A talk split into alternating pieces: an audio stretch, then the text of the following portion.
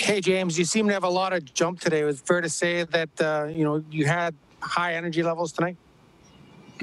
Yeah, uh, felt good. Um, I think just uh, playing consistent, uh, consistent games in a row there, uh, you know, it gets you back into the the flow of things. So, um, you know, I feel like I'm, uh, you know, getting my legs here at the right time. I, know it's been a tough year with everything that's gone on. I guess, yeah. Are you feeling back to like 100% normal? Are you getting close to that?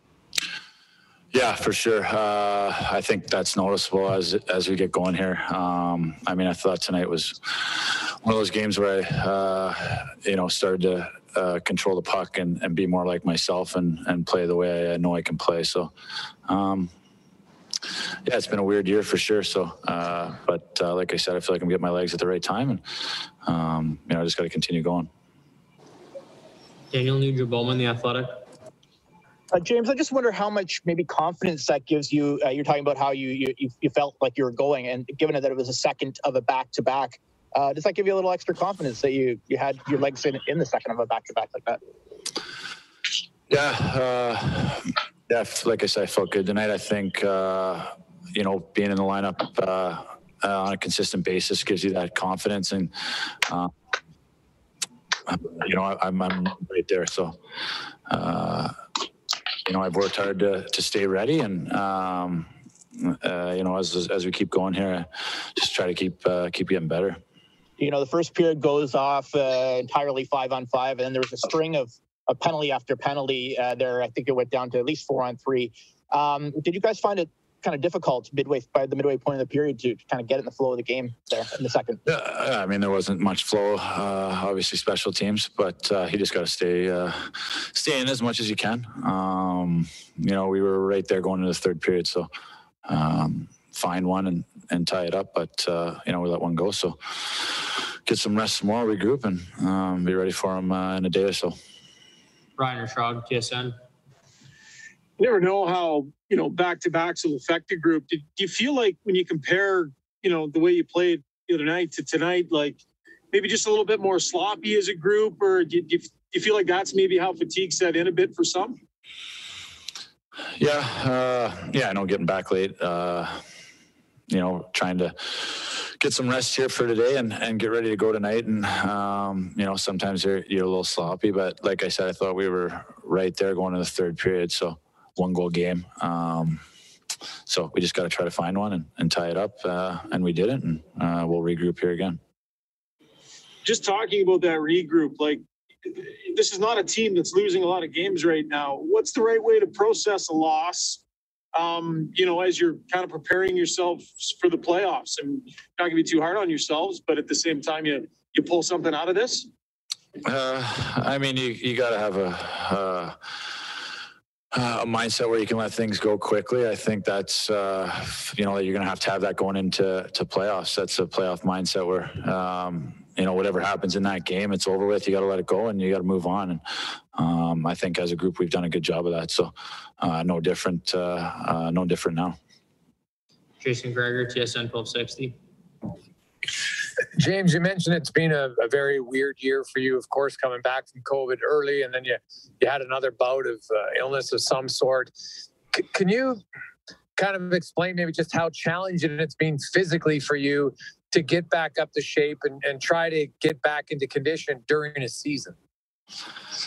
Yeah, it's it's hard for sure. I think uh, you never want to come into camp and, and be behind. I think just the way uh, the way everyone is these days, the way guys come into camp, uh, you know, they're they're full throttle and uh, in amazing shape. So you, you want to be uh, you know on your toes coming into camp. So when you come in and you're behind, it, it's tough. But uh, like I said, you got to deal with it and um, you know, I've enjoyed the grind of getting back to, to where I need to be. So, you know, peaks and valleys, I guess, a little bit uh, throughout the year, and everyone goes through them. But uh, you know, in, in the end, I think I know what kind of player I am, and know what kind of player I've been in the past. And um, you know, I love the playoffs, and uh, I love big games. And uh, you know, we had a great, great opportunity as a group here to do something special this year. So uh, you know, my focus was just to to to get better each day, and uh, when I got a chance to try to grab a hold of it, and um, you know, to get the last three games in a row here is, uh, has been good, and it's good for your confidence, and it's uh, you know allowed me to get my legs underneath me. So, I felt really good tonight. Um, you know, and uh, you know, I start like I start to feel like I'm coming here. So uh, it was nice to score a goal too. uh, you know, to to build and um, hopefully going in the right direction come playoff time. Uh, You scored over 290 goals, but even for a guy like that, like can, can you can you put into words just I don't know if it's you know adds more pep in your step when you score a goal like that, and, and how quickly it can just change the feeling for a player.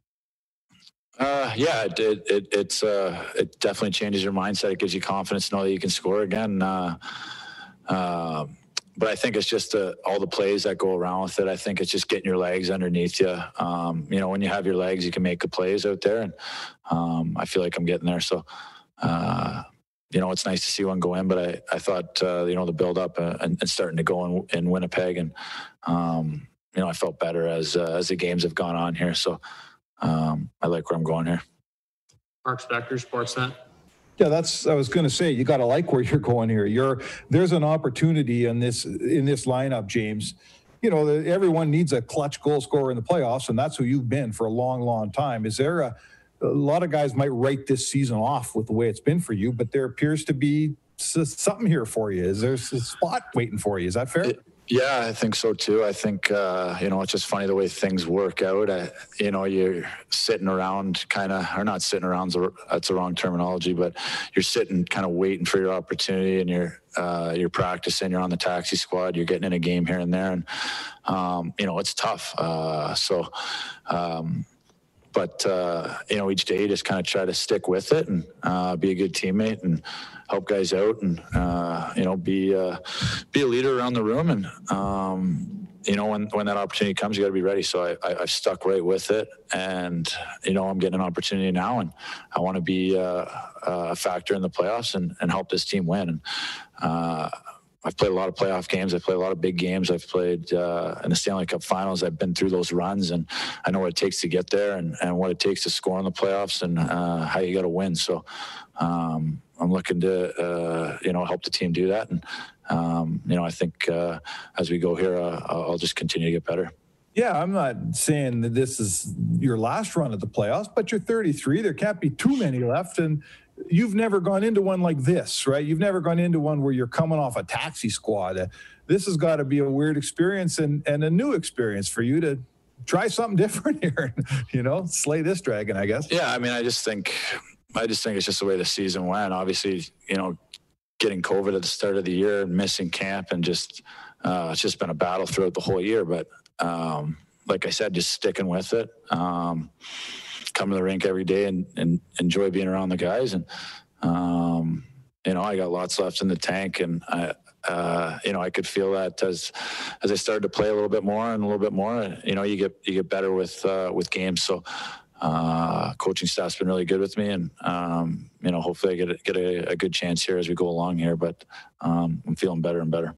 Hi, it's Shauna, and I might be a bad parent because my kids think french fries are vegetables. Hey, it's Ryan, and I might be a bad parent because I went out for wings when my wife was in the hospital after giving birth. Johnny here. I might be a bad parent because in my house, the tooth fairy gives pocket change. But we're not alone. Len emailed us and said his six year old daughter's Tarzan moment going from love seat to lazy boy by curtains made him more proud than any dance recital. And Andy left his two year old at the rink. All right, guys, I'm sure we're not alone. Like Andy's kid.